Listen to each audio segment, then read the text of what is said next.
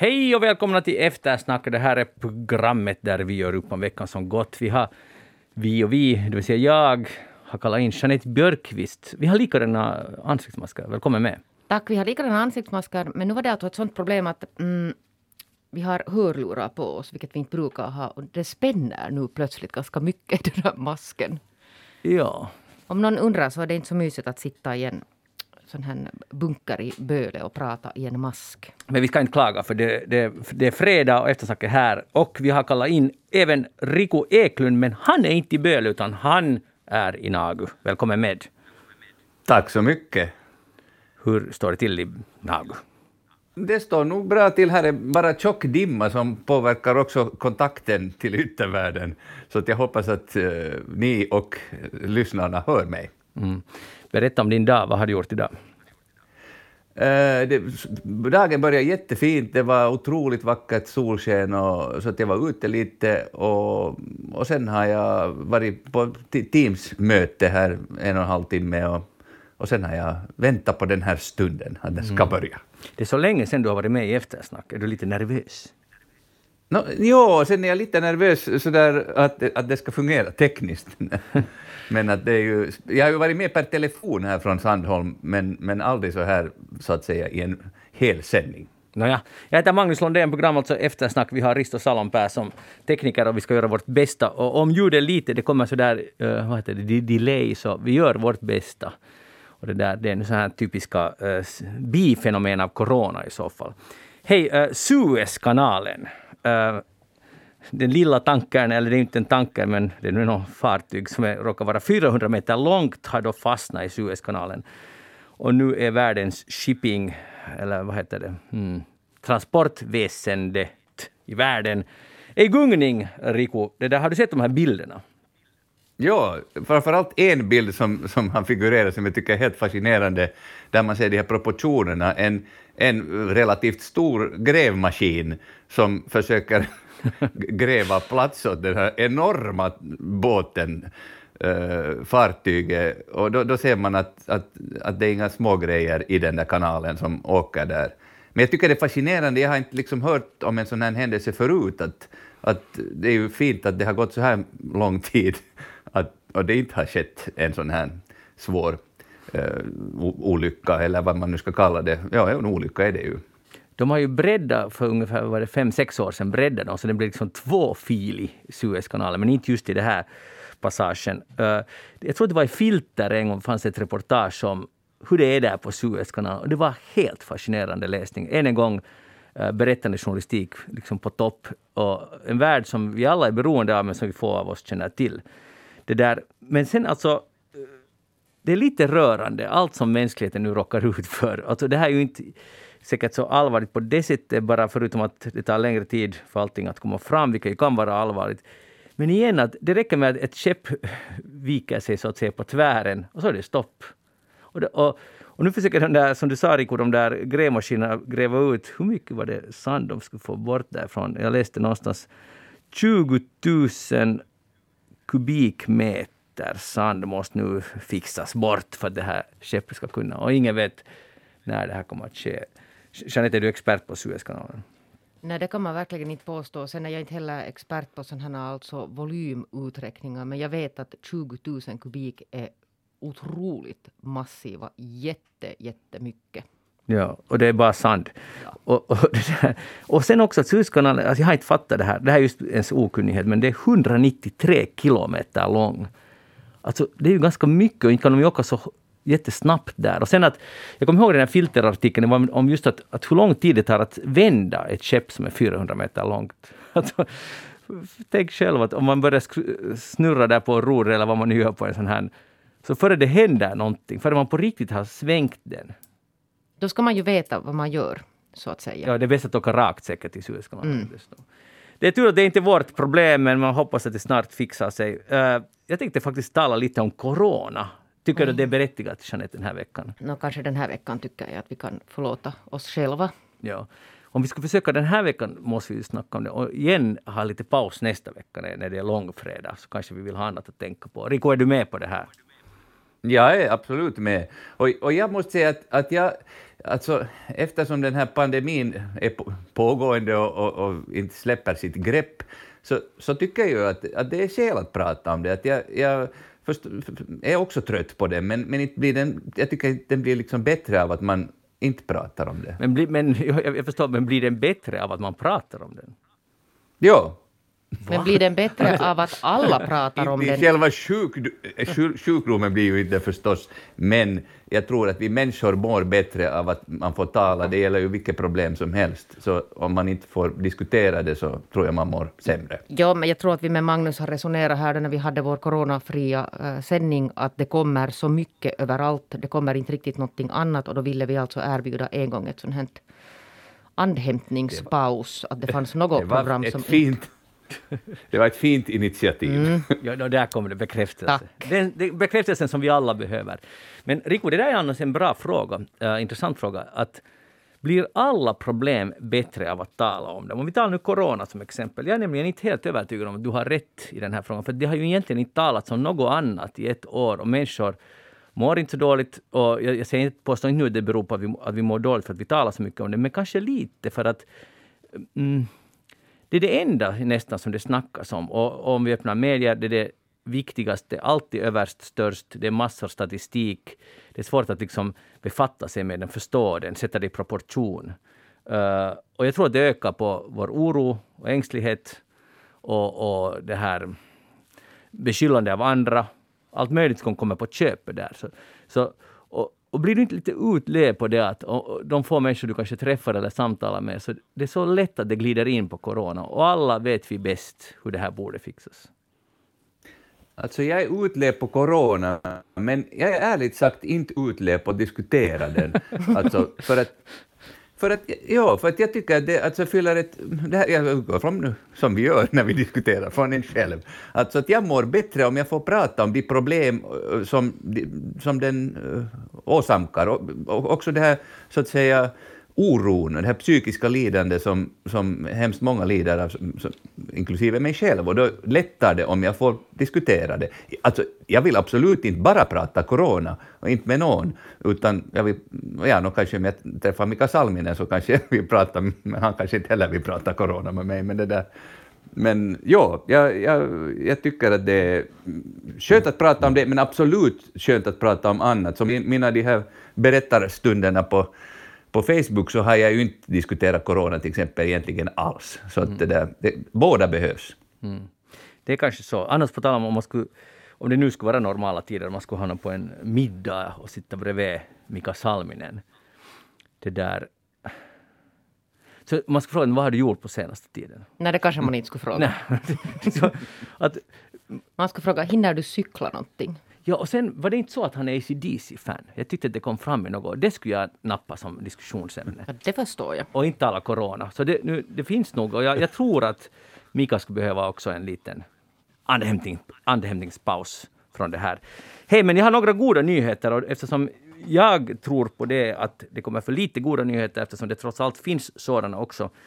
Så jag hade sparat en liten notis som var i Hesari 5 mars, tror jag. Och där stod det att nu beräknar man att till påsken kommer upp till 400 människor att ligga eh, i det där på sjukhus inom husområdet. 300 till 400.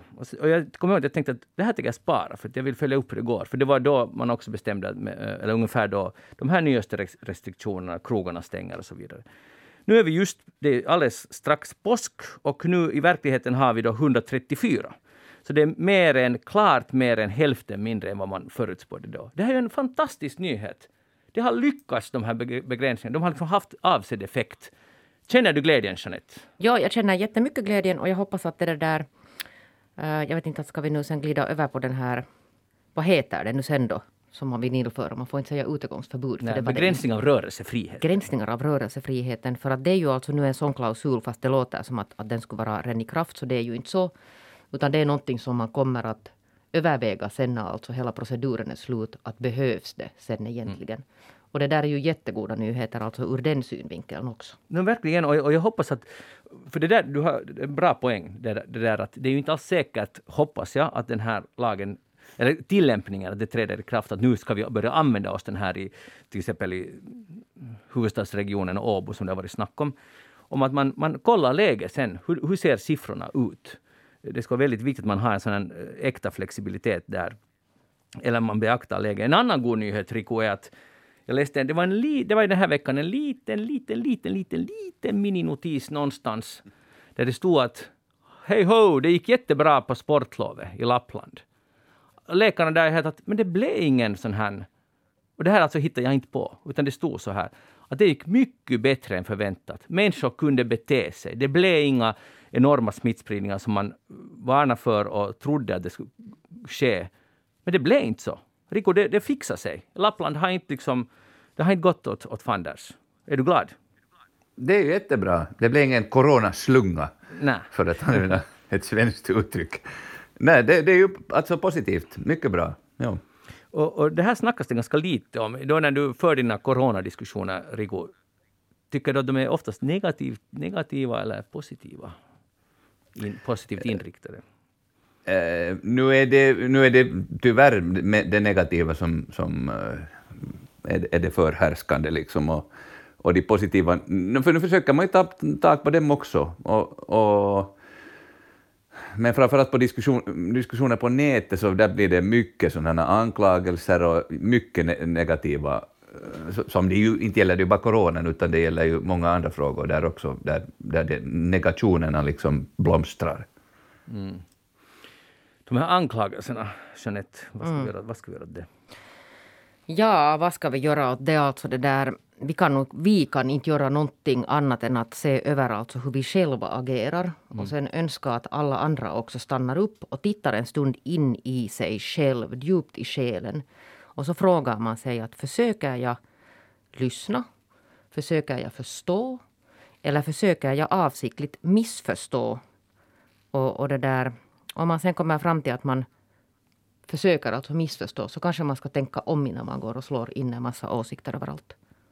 Ja, eh, ja det låter som en bra... Alltså om man märker, om man skulle vara så, så pass självkritisk att man skulle säga att hej, att jag försöker ju faktiskt missförstå alla. Om man ska komma till det stadiet. Det är, det är ju en stor insikt i så fall.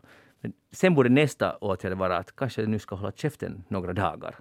Jo, och sen det där att man inte ska låta sig alltså så lätt provoceras. Nu förstår jag alltså att det sitter en massa människor alltså och är jättefrustrerade alltså ja. hemma. Det har pågått ett år det här. Och det var ju inte så att det inte skulle ha funnits sån här liksom motsättningar innan coronan också. Men det har nog alltså eskalerat i en sån takt att jag tänker att hoho, det där att, att, och sen om nu någon vill vara helt jävlig till exempel så kanske man bara låter det bero. Kanske man alltså helt enkelt är tyst. Det måste ju handla om det att det är alltid, alltså jag tror att det finns ett, och man kan ju inte själv eh, analysera det tror jag, eller det är ganska ovanligt, men att det handlar om att man måste få utlopp för den där frustrationen. Det måste ut och kanaliseras. Till exempel om jag är arg på någonting, till exempel på corona, och så chattar jag med dig. Så det är du som, jag måste liksom få ut det ur mig och skicka det till dig. Och så känns det lite, lite, lite bättre för mig och mycket sämre för dig. Ja, och sen kan jag alltså välja då att reagera ja, och blir arg tillbaka Precis. och går till angrepp. Eller låter jag det bara bero. Ja, eller... Och, det, där, och det, det, krävs ganska stora insikter att man förstår att nu låter jag bara det här vara. Att jag ger inte mig in på det här för att sån här liksom som börjar med det att någon går till angrepp och den andra svarar, det leder aldrig alltså till någonting bra. Mm. Aldrig. Det leder aldrig alltså till någon ökad förståelse eller någon bra filis för någon. Utan båda går därifrån alltså är arga och missnöjda. Ännu lite argare, ännu lite missnöjdare. Riku, kan du låta bli att, att gå in i sådana här debatter? För jag har inte alls alltid lätt att, att låta bli. Uh, ofta tycker jag jag kan låta bli. Alltså, om man i början skulle kunna klara av att försöka på riktigt förstå vad den andra menar, och man skulle önska då detsamma av motparten, så, så skulle man ju inte råka ut för det där. Men, men just med att, med att komma med en när man blir upprörd, läser någonting som man inte alls håller med om, men man anser det är helt fel eller befängt, så, så då är ju frestelsen att gå dit och, och, och, och motbevisa det. Men ofta blir det sen en lång liksom, tråd som, som inte har någon ände och, och som sen spårar ur ofta till någonting helt annat än vad, vad den där starten har varit. Och i sådana här långa diskussionstrådar så, så det är sällan man går tillbaka och tittar, vad, vad, vad, vad har alla skrivit här, utan, utan man hopp, hoppar kanske in mitt i och, och det är inte så vettigt att göra det. Och oftast slutar alla som har varit involverade på en sämre plats än från där man var när man började. Alltså egentligen, det leder inte någon vart. Men eh, då för några veckor sedan så sa Sanna Marin att nu går vi in i en sån här slutspurtsfas.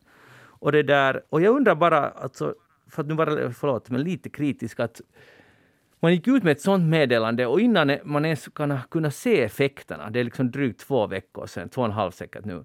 Och den här veckan har ju siffrorna de facto, om inte gått ner, så man kan säga absolut stagnerat, vilket de facto är en framgång, för det ökar inte, det borde ju öka liksom exponentiellt, heter det väl ungefär. I alla fall, det borde liksom öka sådär att det inte bara är några fall fler, utan det, liksom blir mer, mer ränta på ränta som det heter. Men det, så har det inte alls gått den här veckan. Och nu har nästan hela veckan passerat. Och då borde, tycker jag man borde mm, kolla in det här innan man bestämmer de här ganska hårda, eller relativt hårda eh, begränsningarna i, i hur vi får rö rörelsefriheten. Men hur ser du, Jeanette, på de här rörelsefrihetsbegränsningarna? Ja, var ska jag nu börja? Det där, mm, om jag nu har tolkat det här rätt, vilket jag hoppas jag har gjort, och sen får man korrigera mig om jag har, men jag har alltså tolkat det som nu så att det vad man vill komma åt med de här rörelsebegränsningarna är det att människor inte ska hålla på med sådana hemmafester. Ja. Och ungdomarna ska inte hänga på shoppingcenter. Och det där, då är det ju nog så att det finns en jättestor grupp människor som har levt alltså till och med alltså för noggrant, alltså faktiskt i ett år kämpa alltså hårt för att göra precis allt rätt. Eh, och så finns det ett gäng alltså från riskgruppen som har blivit vaccinerade och på något sätt tänkte att nu kommer friheten, att nu kan jag äntligen börja känna mig trygg. Och sen kommer alltså då som någonting som jag tror att ganska många upplever som ett slags kollektivt straff. Att nu straffas vi för att det finns alltså en liten grupp människor som alltså inte har lytt de här restriktionerna tidigare och knappast alltså låter det här heller alltså påverka. Att nu finns det ju på något sätt liksom kryphål. Nu önskar jag ju att det skulle vara så att alla förstår allvaret. Att, att försök nu göra som de här myndigheterna säger. Så kanske vi inte till exempel behöver det där, införa de här mm. begränsningarna. Tror du att det skulle ha effekt om man nu skulle sätta det i kraft nu? Jag menar allt vad det innebär att, att polisen måste fråga folk som går på gatan, förlåt men vart är du på väg? Och allt inte vet jag, det finns ju alltså, nu finns det ju nu helt alltså det där legitima alltså argument för att det, att det har effekt. Men det där, jag har nog på något sätt, det är liksom för mig nu börjar det kännas sådär som att det här var, det här var nu liksom, att, att det här är för mycket. Mm. Och, det där, och då måste jag nu liksom försvara mig själv att det är inte så där att jag, att jag inte skulle kunna sitta där vet du, med min Netflix och mina streamingtjänster och datorn och liksom jobba och hålla på och ha det helt mysigt där hemma. Men jag har alltså i en eskalerande grad börjat få alltså helt ångest över de som har det ganska dåligt nu. Och som de här, de här alla åtgärderna alltså har drabbat jättehårt och som inte riktigt hörs nu. Eh, annat än som sådana här ströröster någonstans, till exempel barnskyddet. Eller alltså ungdoms och barnpsykologer.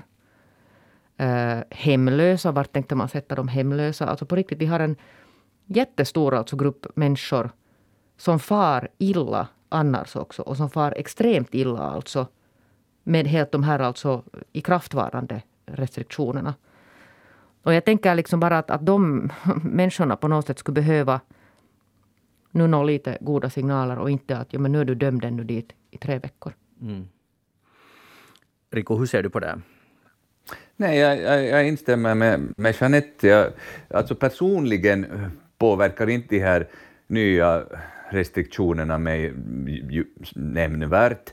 Eh, men det är just så att, att det kommer i ett skede när, när man liksom redan ser på något sätt att ljuset i tunneln som det har talats om så mycket, och, och, psykologiskt liksom känns det verkligt jobbigt. Samtidigt som jag tycker att, att man ska lyssna på THL och man ska lyssna på Mika Salminen och vad de säger, men, men det där och sen blev det här med, det blir jättekomplicerat den här, det här förslag, lagförslaget liksom med, med alla de här undantagen. Alltså det blir liksom, det är ju tacksamt att driva med det också, uh, för det blir liksom, och, och vart får man gå, vart får man inte gå, och, och är alkohol då nödvändigt? Och jo, det är, och, och, men att köpa något vad heter, prydnadsföremål är inte. Och, och, ja, men jag tror att... Ja, säg bara. Ja, jag skulle säga att, att där tror jag nu faktiskt att det fanns liksom någon form av liksom uppriktig vilja att försöka skriva en sån lag att vi fortfarande kan försöka leva så normalt som möjligt men att man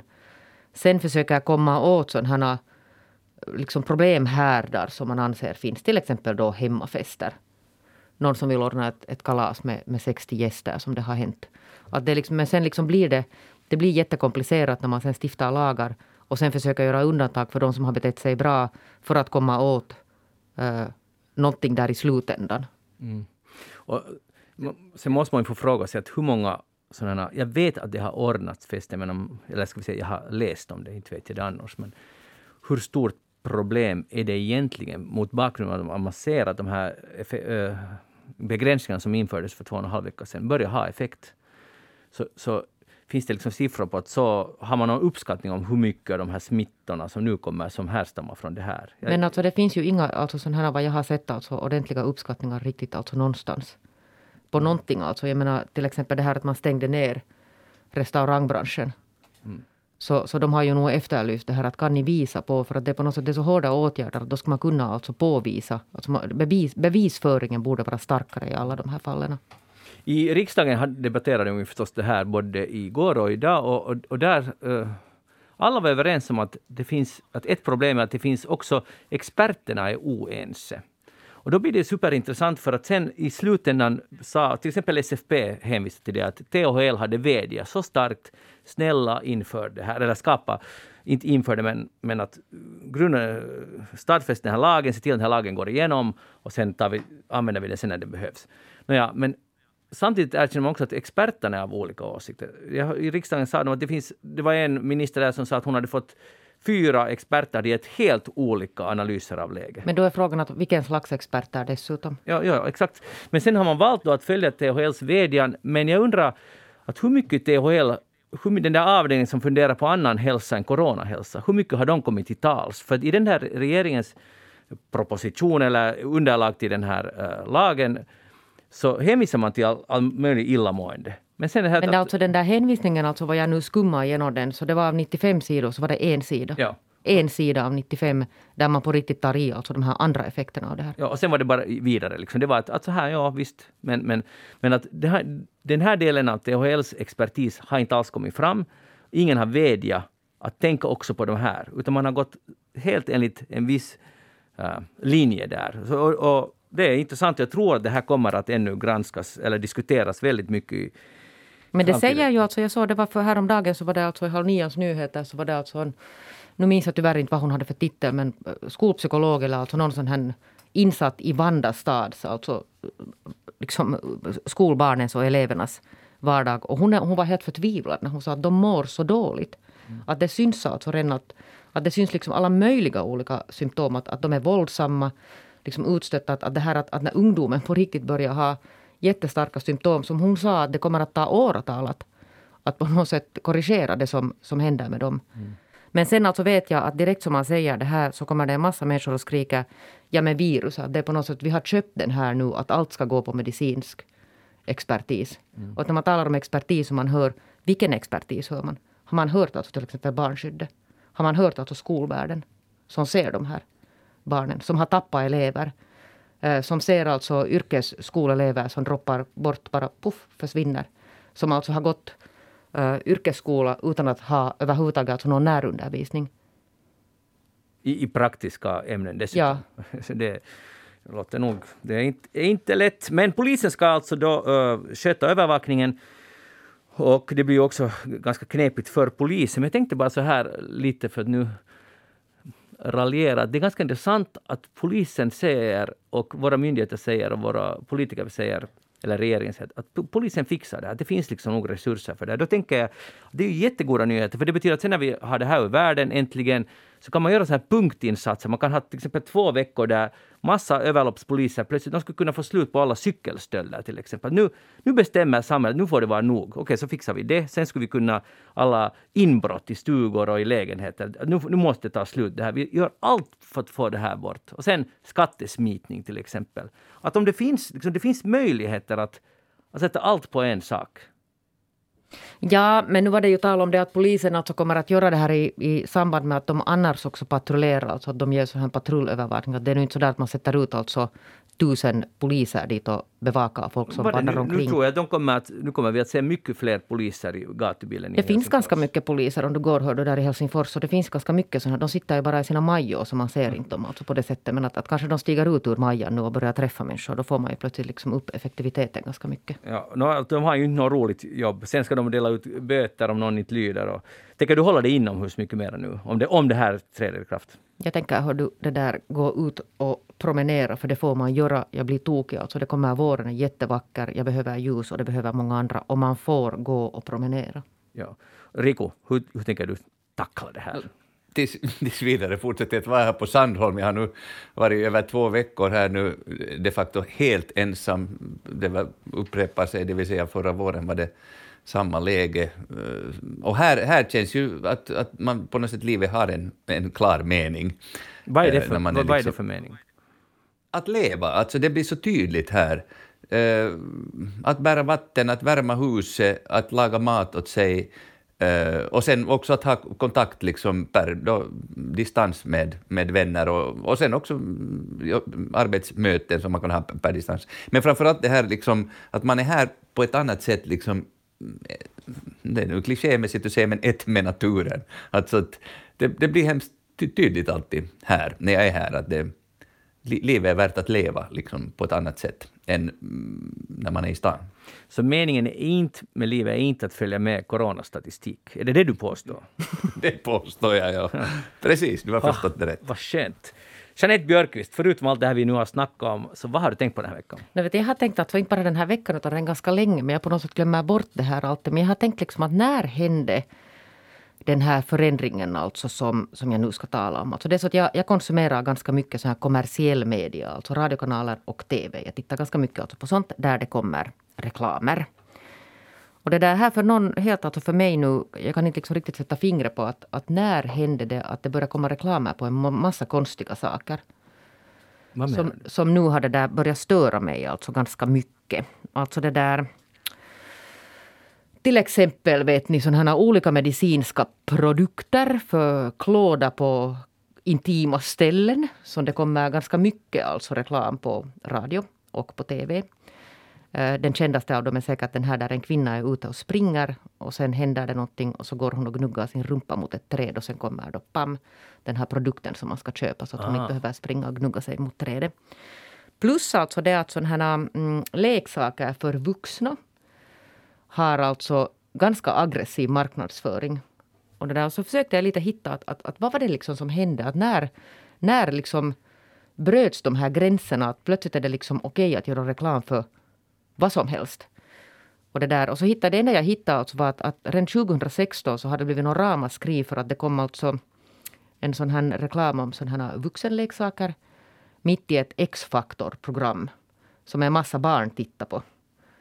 Och, det där, och, och, och sen medgav den här kanalen att de gjorde ett misstag. Att det tydligen ska finnas för reklamer också någon slags sån åldersgräns. Att efter, en viss, var det klock, efter klockan nio får man visa för 16, liksom K16-reklamer och efter 23 för K18. Men nu verkar det som att den här alltså inte äh, gäller för radiokanaler. För att det snurrar alltså dygnet runt. Jag kör ganska mycket. Alltså vi har kört dit till Ingo med min dotter. Och lyssnar då på hennes en sån här favoritkanal.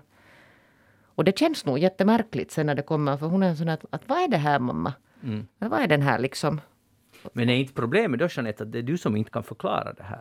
Jag vet inte alltså det där att ska man behöva förklara för en nioåring vad en dildo är.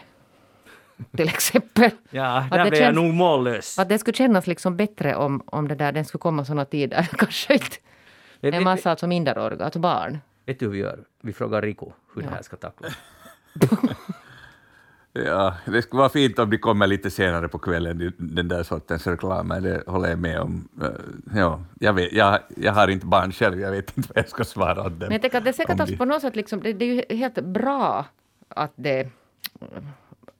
Eller är det nu sen bra? Kanske jag nu inte alls på riktigt tycker att det är bra. Jag försöker bara leka att jag är sådär open-minded. Men att man då talar om allehanda Sexual- problem alltså som, som kvinnor har alltså där nere och alla möjliga salvor. och alla möjliga krämer eller sen har man där i den där andra ändan. Men på något sätt känner jag att, att kanske jag inte vill ha sån reklam. Det där, ja, alltså, jag tycker nu att det är varken bra eller dåligt, men det, jag tycker det är jätteintressant. Det betyder att det finns en massa fyrka att göra där. Ja. Och, och det här är nu ett, ett, ett område där det finns mycket cash. Så, och jag har märkt samma sak. Jag har inte den här, faktiskt den här med, personen som är på länk har jag inte hört om, men, men, men på den kanal jag lyssnar på så kommer det hela tiden om uh, just så kallade vad heter det, vuxenleksaker, mm. vilket är ett jättekonstigt ord. Uh, kan man inte bara kalla det sexleksaker eller vad man nu ska kalla det? Och jag försökte en, vara barnvänlig här. Ja, okej. Okay. Men, men, men, men, sex... No. Men, men det där... Uh, och, och, det är intressant hur det... Alltså varifrån uppkom det?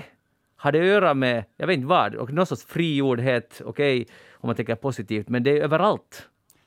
Och det här fanns ju inte alls som du sa för typ fem år sedan, Nej. eller tio år sedan. Nej det är nog en, en värdeförskjutning alltså, som det sker av hela tiden. Till exempel det, när Jeanette sa att det finns reklam för vad som helst, det finns ju till exempel vissa produkter som det inte finns någon reklam för, nämligen tobaks, tobaksprodukter som eh, tidningar och, och annat var fullt av förr. Alltså, vi får ju gå ganska långt tillbaka i tiden för det, när, det, när det kom de, de förordningarna. Så det sker ju sådana förändringar i vad som så att säga är okej okay och inte okej. Okay. Jag har inte eh, så mycket nu lagt märke till de här reklamerna som du talar om, men, men däremot har jag blivit irriterad på hur mycket reklam det kommer på olika, eh, alltså så att säga, eh, sociala medier som till synes är då, eller de är gratis, men, men de måste ju få intäkter någonstans ifrån, så då är det ju reklamintäkter och de har ökat. Och sen för att slippa den där reklamen så då betalar man då. Så då får, får de en att betala eh, om, om man inte vill se dem. Det gäller ju på många, många kanaler. Jag inte tycker att reklam i sig är något fult. Jag menar, det, man måste, om man har en kommersiell radiostation, någonstans ifrån måste man få pengar. Så det, Absolut. det, är, det är ju ganska entydigt. Men sen tror jag att de ska göra ganska smart i att både TV och alltså radio att fundera på att hur ofta har man de här reklampauserna. För det kan bli ganska jobbigt alltså om man tittar till exempel på Dennis Nylund som vinner i Putous och det kommer alltså var femte minut ungefär en, en reklampaus. Så då kan det bli lite sådär att sätt nu alla då där i tio minuter i sträck. Mm. Och sen på tal om de här leksakerna, så man kan inte låta bli att fundera lite om stackars, stackars alla människor som levde före 2015. Hur, kun, hur kan de ha haft ett givande sexliv när det inte fanns det här? Eller i alla fall gjordes ingen, det fanns nog men det gjordes inte reklam för det. Jag menar, tänk så tomt intimt liv alla måste ha haft. Ja, sen blir det ju den här, alltså just det här att, att när det är tillräckligt allt för mycket prånglas över en så blir det plötsligt så att du är onormal om du nu inte sen då går in dit på den här sajten och beställer en massa konstiga produkter åt dig. Så är det. Hej, Rico Eklund, vad har du tänkt på den här veckan? Jag har tänkt på, eh, på två olika saker, om jag får, vi får se om tiden medger. Jag tror att, det blir en sak, Rico, som du har tänkt Det blir bara en sak? Ja. Okej, okay, no, men då... Vad ska jag... No, ja, jag, jag måste nämna den andra saken också kort. No, ja, men den första saken först, nämligen eh, här som jag sa så är man eh, så varse om naturen och allt så. Och, och en sak som var helt fascinerande och inte nyttig i och för sig är ljudnivån. Eh, på söndag, förra söndagen var det storm, riktigt ordentligt storm, och det var otroligt brus och sus och när jag gick ut så måste jag gå krökt för att inte falla liksom omkull. Eh, det var helt hurja. Och jag tänkte inte på den där ljudnivån så mycket innan jag gick in, och då märkte jag att oj, att här är ju mycket tystare eh, än, än ute. Och den stora kontrasten var sen följande dag, nu i måndags, för då blev det bläcke och det blev knäpptyst, både ute och inne. Eh, det var inte, inte, alltså, in, inte ett ljud. Någon liten fågel som hade börjat komma, nu, nu är det fullt av, av fågelljud, så nu, nu är det inte mera tyst fast det blir bläcke. Men, men i måndags ännu hade det inte kommit ännu så mycket av flyttfåglarna, så det var, det var rätt knäpptyst och, och man kunde höra sin egen andning och, och hjärta bulta. Och, och den där kontrasten av, av söndagen och måndagen var helt otrolig. Och dels den här konkreta, att varse blir eh, liksom det, den här blåsten och, och inte blåst och sen ljudet. Och jag funderar just att, att hur mycket ljudet påverkar oss. Alltså man talar om att decibelnivå som, som någonting får vara, och jag tror säkert att den här stormen helt klart överskred, så det borde ha varit någon uh, ljudpolis som skulle ha sagt åt stormen att tystare, tystare, det här går över vad vi tål. Alltså att, eh, det, det, det, är den ena temat eh, som jag funderar över, att, att, ljudet och, och hur det påverkar vårt psyke. Och, jag, och jag, de här kontrasterna också som, som jag tror att livet eh, gör vårt, våra liv värd att leva, att vi har de här olika polerna, både, både vad gäller liksom natur, naturljud, eller ljud, också artificiella ljud, och, och sen eh, liksom årstidsväxlingarna som, som ju det här också är en del av. Att i, i livet behövs det här, liksom, som i en föreställning också, eller ett musikstycke, eller, eller i våra liv, om man nu överför i det också, att det behövs de här lugnare och sen de här stormarna. Båda kontrasterna är viktiga. Mm. Men skulle du ta din andra sak, eller vill du att vi ska tala om det här nu? Men du sa ju att han bara får tala om en Sen sa han att han vill också vi, tar, vi talar om det här, sen talar jag om min andra sak kort. han tog över programmet. Ja, och så fick han som han ville. Det, det är ju så typiskt. Ja, men uh, jag, jag håller, alltså det är ljud, ljudbilder, eller vad heter det, ljudmattor. Det är, för jag, var, jag kom faktiskt från Pargas idag. Och i morse steg jag upp väldigt tidigt, eller ganska tidigt, och, och då gick jag då ut för att lite liksom checka ljudnivån. Eller vad, vad händer där ute? Och då var det just där, där ligger isen på fortfarande, men det hade kommit, som Rico rapporterade, de här fåglarna hade kommit in. Det här flaxande, en tidig, tidig morgon, solen går, har just gått upp, man hör lite flaxande någonstans där vid fjärden, långt borta. Så det är så mäktigt. Och, och det, inne när man ligger det finns inte ett ljud. Det finns, hör jag någonting? Nej, ingenting. Så går man ut och hör man ett flaxande på distans. Att, att det är nog, uh, jag, jag, kan inte beskriva det i ord vad det betyder och vad det innebär, men det är en, ett ljud som man aldrig glömmer. Samma har jag med Lappland, om man är uppe på fjället där i Orokekkonens nationalpark. Det är en, en, annan sorts tystnad än, än i Pargas. Det är sån att det är nästan att huvudet sprängs för det är så tyst, för den, när snön dämpar på något sätt allting. Och de här ljud, bägge de här ljudbilderna så glömmer jag aldrig. Och ändå finns det ingenting man kan liksom rapportera, hur lät det? För det, det finns inget ljud att rapportera, förutom det här flaxande. Förstår ni alls vad jag menar? Att, att det är liksom så minnesvärt, fast det egentligen inte då hände någonting. Jag, jag förstår precis vad du menar. Det, det, det är just vad, vad jag var ute efter, mm. delvis. Ja. Vi ska fråga Jeanette om hon har några ljudbilder, minnen. Det, det där, mm, jag har ju lite svårt med sån här jätte, jättetyst. jag, mm. jag, jag trivs inte om det är för tyst. Alltså. Då, då måste jag få på radion. Men jag vet att man är alltså olika lag. Det finns människor som älskar alltså sån här helt tystnad. Men, men jag hör alltså inte dem. Jag, jag tycker att det är trevligt att höra trafikens brus, men inte för högt. Men vad, vad gör du i naturen när det blir helt tyst? Nå vet du, man har ju alltid lite hörlurar på sig. Va, vad gör du Jeanette i naturen när det blir helt tyst? Jag har hört det där ganska ofta så att jag lyssnar ja, på musik. Du har dem alltid med?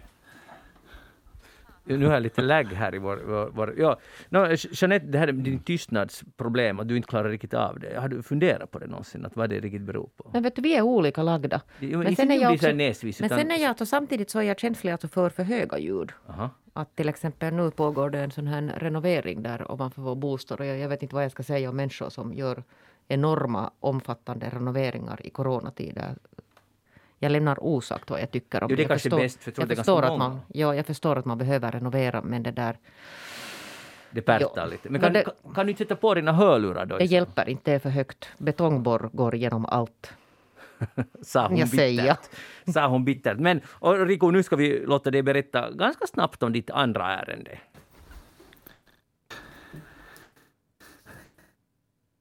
Nu kanske vi har förlorat Rico Eklund. Rico, är du där i Nagu någonstans? Tänk nu ingrepp öde och stoppa Rico från att berätta. Hör ni mig nu? Ja, nu det bröts lite ja, här. Ja, låt komma. Ditt hurra, andra ärende. Hurra. Mitt andra ärende, ja, imorgon den 27 mars firas något som heter Världsteaterdagen.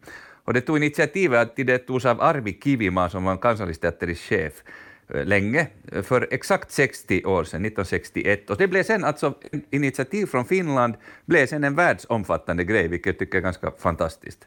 Och så, till det här firandet av teaterkonsten imorgon då, i hela världen, så ingår också att någon känd teaterpersonlighet skriver en, en text, en, eh, ett ställningstagande eller ett upprop eller någonting. Och i år är det Helen Mirren som har skrivit det utgående från läge och hur, hur teaterkonsten eh, har på många håll blivit förfördelad under den här tiden, men att vi ska se framåt. Och just imorgon inleds också en, en kampanj som heter Därför teater. Det kommer nog de flesta att märka, tror jag, hoppas jag, imorgon, som har initiativet tagits av Sefist, som är Centralförbundet för finlandssvenska teaterorganisationer, och där är, är, är under hashtaggen då Därför teater eh, liksom rubrik Lust och längtan att få återse varandra i teaterns tecken, och att vi ska se framåt och att, att det blir bra eh, småningom. Och, och, vi ser liksom fram emot en, en teaterrik höst och, och ett stöd för framför allt de frilansare som har, alltså, är, det är mycket svårt nu och, och kommer säkert att, att bli en svår tid framöver för teaterkonsten överlag, eh, inte bara i Finland utan, utan globalt. Men det här är något positivt, alltså en, en, en, både den här dagen i sig och, och den här eh, kampanjen Därför teater.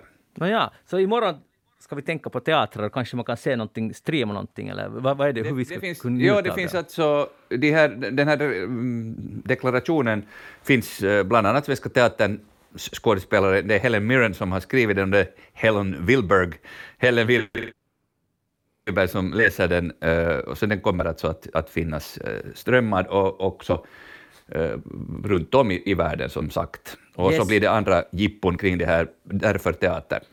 Utmärkt. Hej, det var kulturnyheter. Jag, en, jag, jag hörde i radion Mika Ihamuotila, Marimekos styrelseordförande, tidigare också VD. Han har gett ut en bok som lite berör, på ett sätt, en finlandssvensk fråga. Han har, han har nu blivit fascinerad av, av skärgården. Alltså vi, I det här fallet har han, det handlar om en bok, en fotobok, han har själv tagit bilderna och det är väl ungefär från Borgo till Åland i princip. Och jag hörde en intervju med honom i radio idag, en lång intervju, och, och han, han är då lite irriterad på att man i Finland inte förstår hur fantastisk skärgård vi har. Att folk far till Lappland och till Insjö-Finland. Och så tänkte jag bara att, att det där som han nu säger gäller ju Liksom, om man talar till en finlandssvensk målgrupp ska man aldrig säga att varför känner ingen till skärgården? Och jag kände mig liksom inte överhuvudtaget träffad, utan tvärtom till finlandssvenskarna skulle, skulle man borde säga, och man, nu generaliserar jag, men att åk nu till Insjöfinland och se lite av det här landet. Och det här brukar jag säga och, och det där. Och, och det är förbluffande hur få finlandssvenskar som, som har på det sättet rest i Insjöfinland. Men nu var det alltså tvärtom. Och jag bara tänkte att eller jag tänkte så här, för han sa också, de frågade hurdana är de där skärgårdsborna? Det var så viktigt att höra. Jag är ju inte skärgårdsbo, men jag liksom känner att jag vet, vet lite om skärgården. Och så, ja, de, är, de, är, de är stolta och tappra och de tycker att stadsborna är att vi har det så lätt, vi stadsbor, men de, de kämpar där ute i skärgården och lever fiskelivet och, och allt sånt här. Och nu tänkte jag, när vi faktiskt har livslevande kontakt, vi har en människa från Borgo här och en, och en som nu befinner sig i Nagu, att eh, är det så att man i Finland inte känner till skärgården? Alltså nu måste det ju vara som han säger så det där. Nu är det ju som du säger att vi lever ju vid skärgården alla tre här nu i denna sändning. Uh, men ja, alltså jag hade faktiskt inte ens tänkt på det, att den skulle vara okänd. Ja, det, var att det, borde, det borde göras nya kartor där det står hur man kommer ut dit och hur man kan liksom bo där och, och man, man, kan faktiskt cykla den här ringvägen. Det är en helt självklarhet där Men nu kan jag mig. förstå att om man bor till exempel säg nu i norra Karelen, vad har man nu sen för ärende då i skärgården? Ja, det var just det här han, han lyfte fram. Och jag, menar, jag har bara inte tänkt det. Alltså nu, nu vet jag ju att, att turistmässigt har man alltid satsat på Lappland, Helsingfors och Insjö, Finland. Och Åland. Och, no, Åland men Åland satsar själv på det. Mm. Och det förstår man att de gör. Men jag, jag, tror att han har helt rätt att man inte sett värde av skärgården, hur fantastisk den här skärgården är. Alltså turistmässigt, ut, utrikes. Men han talar också om finländare att vi inte har upptäckt skärgården. Och det kan ju vara att coronan håller på att råda bot på det därför för att i fjol somras var det ju massor av folk som åkte den här ringvägen i skärgården. Men Rico, hurdana är nu de här skärgårdsborna nu när det, när det har diskuterats på så hög nivå som på Yle Radio Suomi? Det är ett, det är ett seglivat folk, ett, ett säreget fint folk. Bra på, på många sätt. Eh, starka och personliga och raka. Eh, och jag tror nog att han har helt rätt, alltså att i, i, det så att säga finskspråkiga, framförallt inre Finland, som är större delen av geografiska Finland, så, så är skärgården, eh, man kanske känner till att det finns, det gör väl de flesta, men, men liksom inte egentligen vad, vad det är. Och, och, och, jag har ju varit med om sådana människor som har kommit ut i skärgården första gången i, i sina liv, framförallt hit i yttre skärgården, och är helt alltså helt tagna. De är helt, förstår inte att, hur, hur jag inte vet om att det här finns. Alltså. Så det finns ett klart potential. Ännu Mika Ihamotilo, så, äh, det är ju inte någon ny kärlek, han, han har ju vistats mm, i skärgården sedan han var barn. Så det där, och, jo, jo, jo. och gett ut en bok tillsammans med sin pappa tidigare om, om eh, skärgårdsväxter. Eh, den var väl, tror jag, bara enbart på finska, men, men den här boken är ju då alltså trespråkig, vilket jag tycker också är mycket fint, alltså finska, svenska, engelska. Ja. Jo, där, nej, jag sa fel där. Jag, jag känner nog till att han har, har det här intresset. Men det som var nytt var att han, eller han går ut med en så här hård kampanj att vi måste upptäcka skärgården. Och då tycker jag att, att det som vi borde göra är utbyte. Precis som var det en skola i, um, mm -hmm, var det Kristinestad eller var det i, där de har nu utbyte gymnasierna mellan, mellan finska och svenska. Nu minns jag inte, jag var inte säker att det var Kristina, men det var någon i Österbottnisk stad. Och, och, och sånt det är ju superbra att ha det så här lokalt. Och så borde vi ha samma här. Det är ju uppenbart, för när vi har, vi har vårt and, vår andra stuga i Kuopio, uh, som är faktiskt ute på landet, så att säga, mitt i Finland. Och när, det kommer, när våra gäster kommer dit, som oftast då är finlandssvenskar, så är de att wow, de har liksom ingen aning om att det här finns. Alltså, aning nog, men har inte upplevt det själv. Och, och då är det tydligen samma, samma fenomen som Ihamuotila nu talar om. Så ett, ett utbyte, Jeanette, borde, vi få Jo, jo, jag stöder utbyte i alla former. Jag stöder mera sånt här också, alltså mellan finlandssvenska och finska skolor. Att man alltså på något sätt lär förstå att det finns av de här Men det språkgrupperna. Får man hoppa, det får man hoppas med alla, alla välkomna nya besökare av skärgården, att, att respekten alltså för naturen och också respekten för, för folks eh, eh, liksom, alltså gårdar och, och så. Att man, det, det, har jag också märkt att, att folk beter sig på mycket olika sätt. Att en del är, är mycket respekt, respektfulla och, och, och hälsar och så här och andra bara travar på utan att säga ens hej och så där. Så att, mm det är sån turism... Respekt och både för... Ja, säg. Nej, jag skulle bara säga att det är sån turism överhuvudtaget var som helst i världen. Det finns goda turister och så finns det slarviga turister och man måste bara hoppas på att den där goda turisten segrar, för det är jätteviktigt.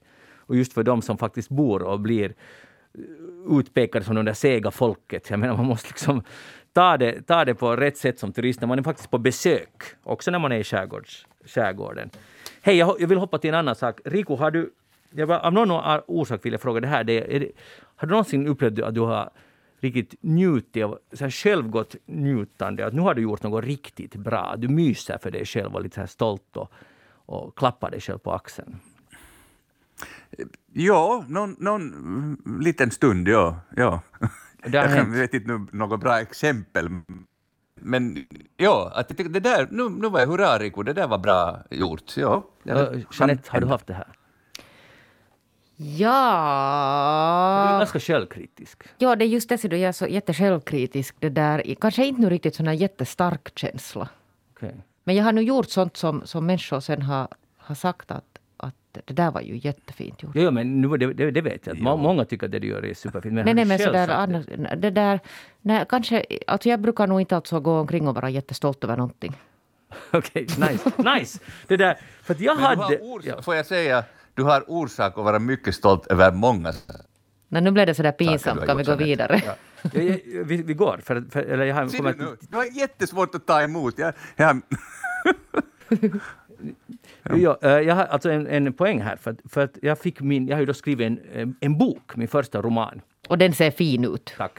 Och, det där, och jag fick den här på uh, måndagen. Fick den i min hand och det är ju de som har skrivit böcker och de som inte har skrivit kan kanske föreställa sig när någonting man hållit på väldigt, väldigt länge med, plötsligt har man i sin hand.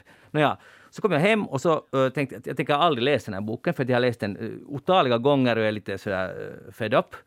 Men sen hände någonting. Jag la mig ner i min soffa och så började jag läsa. Fast jag hade tänkt att jag inte aldrig läsa den. Och det höll ungefär en kvart. Sen började jag läsa den och jag läste nästan hela boken till ett på natten. Och så uh, i ett skede, jag blev helt, jag helt enkelt uteslöt min familj ur min lilla gemenskap. Och, och så i ett skede så, började, så låg jag där och, och helt enkelt myste och skrattade och fnittrade. Och så gick min fru förbi och frågade, vad gör du? Skrattar du åt din egen? Liksom. Så sa jag, att det här är helt sjukt bra, sa jag. Och, det där, och, och, och jag kände det här, jag har nästan aldrig känt det här. Och jag var så happy. Och det var liksom att det frossa i att det här fixar sig. För då har jag läst den hundra gånger, alltid med kritiskt öga varit missnöjd, förstår ni vad jag menar? Och äntligen var den färdig. Och nu behövde jag inte mer tänka på nu, nu, där, nu var den en bok. Ja, så det här var, det här var huge. Och jag, jag, Jag tycker Magnus, det där tycker jag att det, jag, jag unnar dig det här. Jag tycker att du är förtjänt och det är roligt att du reagerar så. Tack. Vad roligt. Grattis.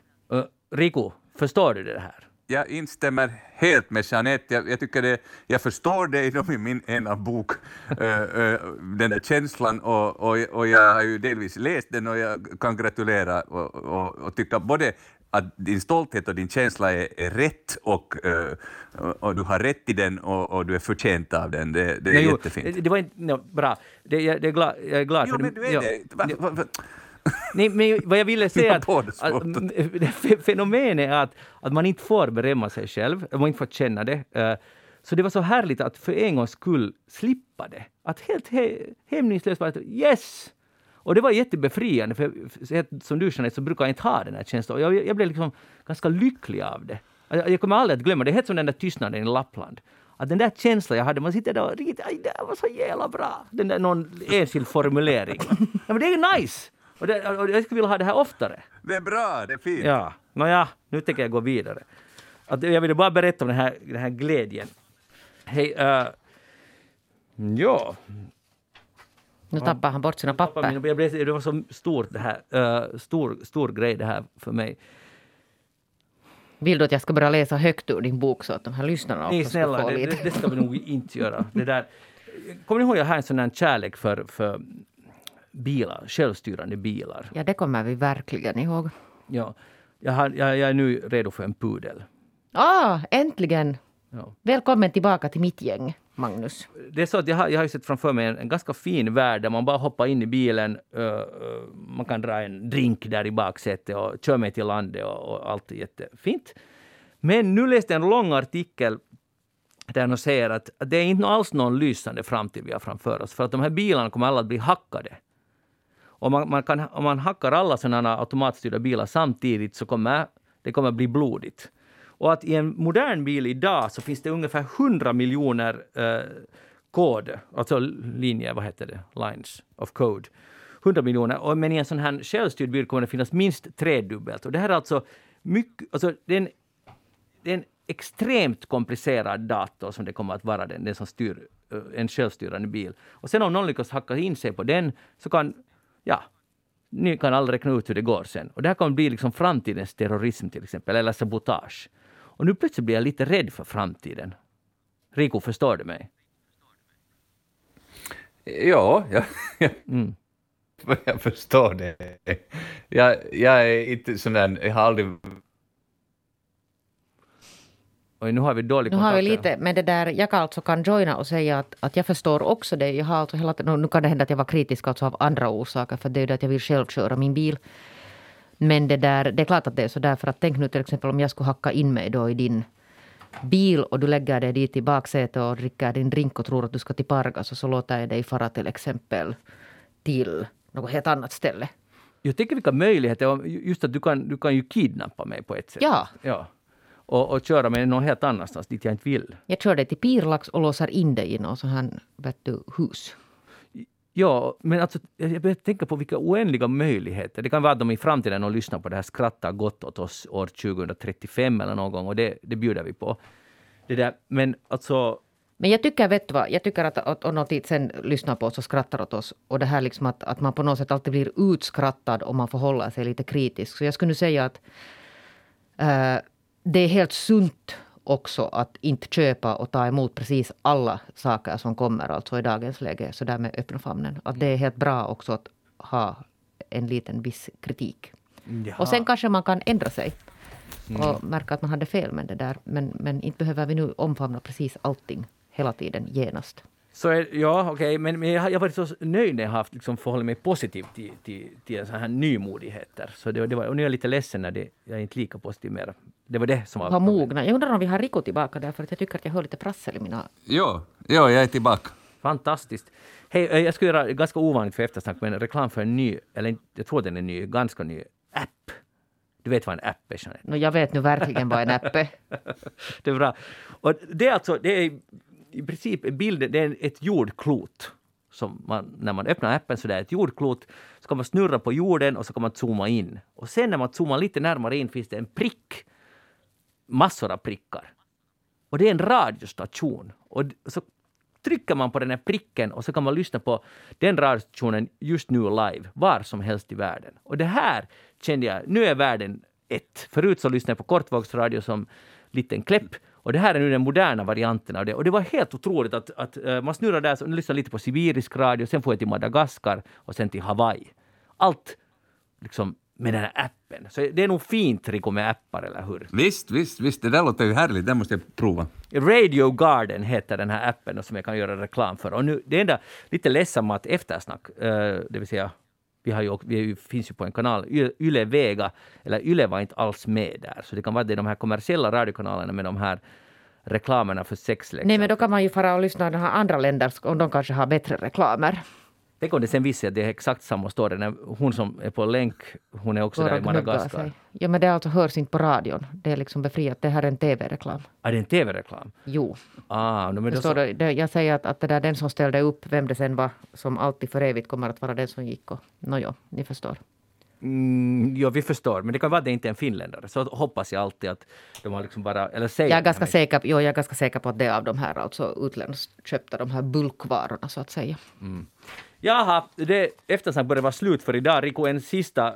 Uh, vad, vad tänker du nu göra ikväll där ute i skärgården bland, bland det självständiga folket? Jag tror att jag ska gå, ta en liten roddtur, bara dimman lättar, för, att, för det är härligt att ha fått i roddbåten. Så det, där, det ska jag göra. Och så ska jag önska er en riktigt, riktigt glad påsk och lyssnarna också. Bra. Jeanette Björkqvist, tack för att du kom hit idag. Jag heter Magnus Lundén och vi är tillbaka igen nästa fredag och ni kan e-posta oss på eftersnacksnabelayle.fi eller gå in på facebook.com eftersnack och tyck till om allt som vi har snackat om idag eller hitta på något annat som vi borde snacka om nästa vecka. Då hörs vi igen om en vecka. Ha det bra. Hej då!